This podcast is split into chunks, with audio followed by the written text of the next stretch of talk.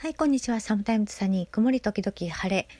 えー、っと、今日はマウスピースの話をしたいと思います。えー、ツイッターの方でお見かけして、えー、まあ、お見かけした話題なんですけど、顎関節症の方、まあ、慢性疲労症候群で顎関節症もあってマウスピースをつけて寝ると違和感があるみたいな話で、えー、ちょっとやり取りをさせていただいたんですけれどもあの私は顎関節症はないんですね。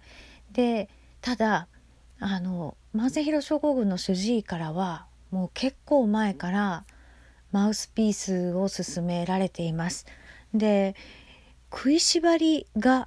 きつい食いしばりって他の地方でも通じますかね要はこうぎゅっと噛みしめて寝ちゃう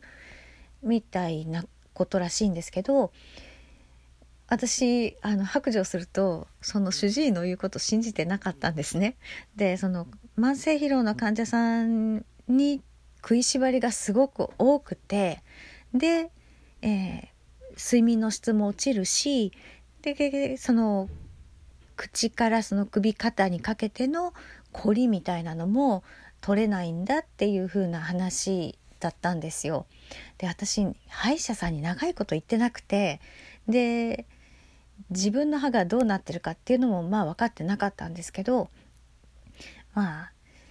そのよくある話っていうのを聞かされてもまあ先生またまたみたいな感じで 流してたんですよね。で確か一昨年ぐらいに歯が欠けてしまって歯が欠けたそう欠けたんですよ。欠けてでどうしても歯医者さんに行かなきゃいけなくなってやっと行ったんですね。えー、っとねもう十何年ぶりに歯医者さんに行きましたそしたらまあその治療途中の歯とかもう一回治療し直した方がいい歯とかも、えー、一応ねスクリーニングした時に見つかったんですけどそれとは別にマウスピースつけた方がいいですよって言われたんですよね歯医者さんの方から。でかなりその歯が摩耗してるとで食いしばりがあるかもしくはもう食いしばりまでいかなくても絶対にその歯が当たってるっていうふうに言われたんですよね。でその時にえー、っとマウスピースの種類を何種類か提示されてでお値段見てびっくりしてなんかね確か数万円したんですよね。でちょっとちょっと無理とか思ってでまあとりあえず治療してもらえますか？その間に考えますとか言ってたんですね。で歯医者さんはまあ開業医なので、まあ、多少その商売系もあるだろうと思って、え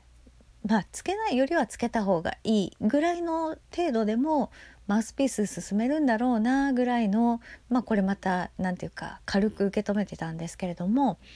えー、っと歯の治療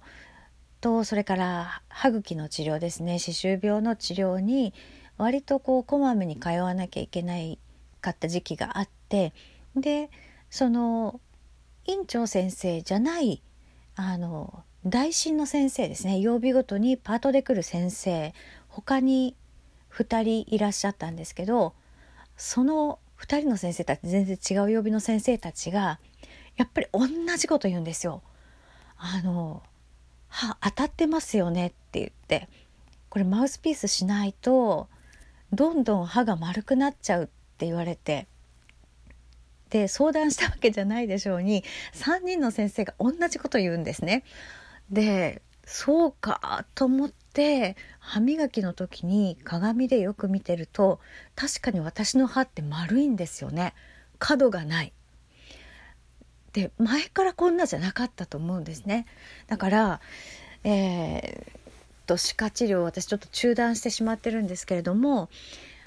また治療が一段落した折にはマウスピースも考えないといけないのかなというふうに思いました。で歯が何で大事かっていうと口から食べるっていうのがあのいつまで健康でいられるかっていうことにすごく関係してるんですよね。でやっぱり歯がこう具合悪くなってくると食べられるものが制限されてくるし食欲もやっぱりあんまり湧かなくなってくるのを患者さんでもたくさん見てきたんですね。で本当に、えーと、多少その障害があっても元気元気っていうのはまあエネルギーあふれるというか覇気があるというかでいる例えば車椅子使ってても覇気がある人生を生きているおじいちゃんおばあちゃんっていうのは歯があってこれ不思議なんですけど肉が好きなんですね。お肉大好き。でこれが80でも90でも100でもそうだったんですよね。だから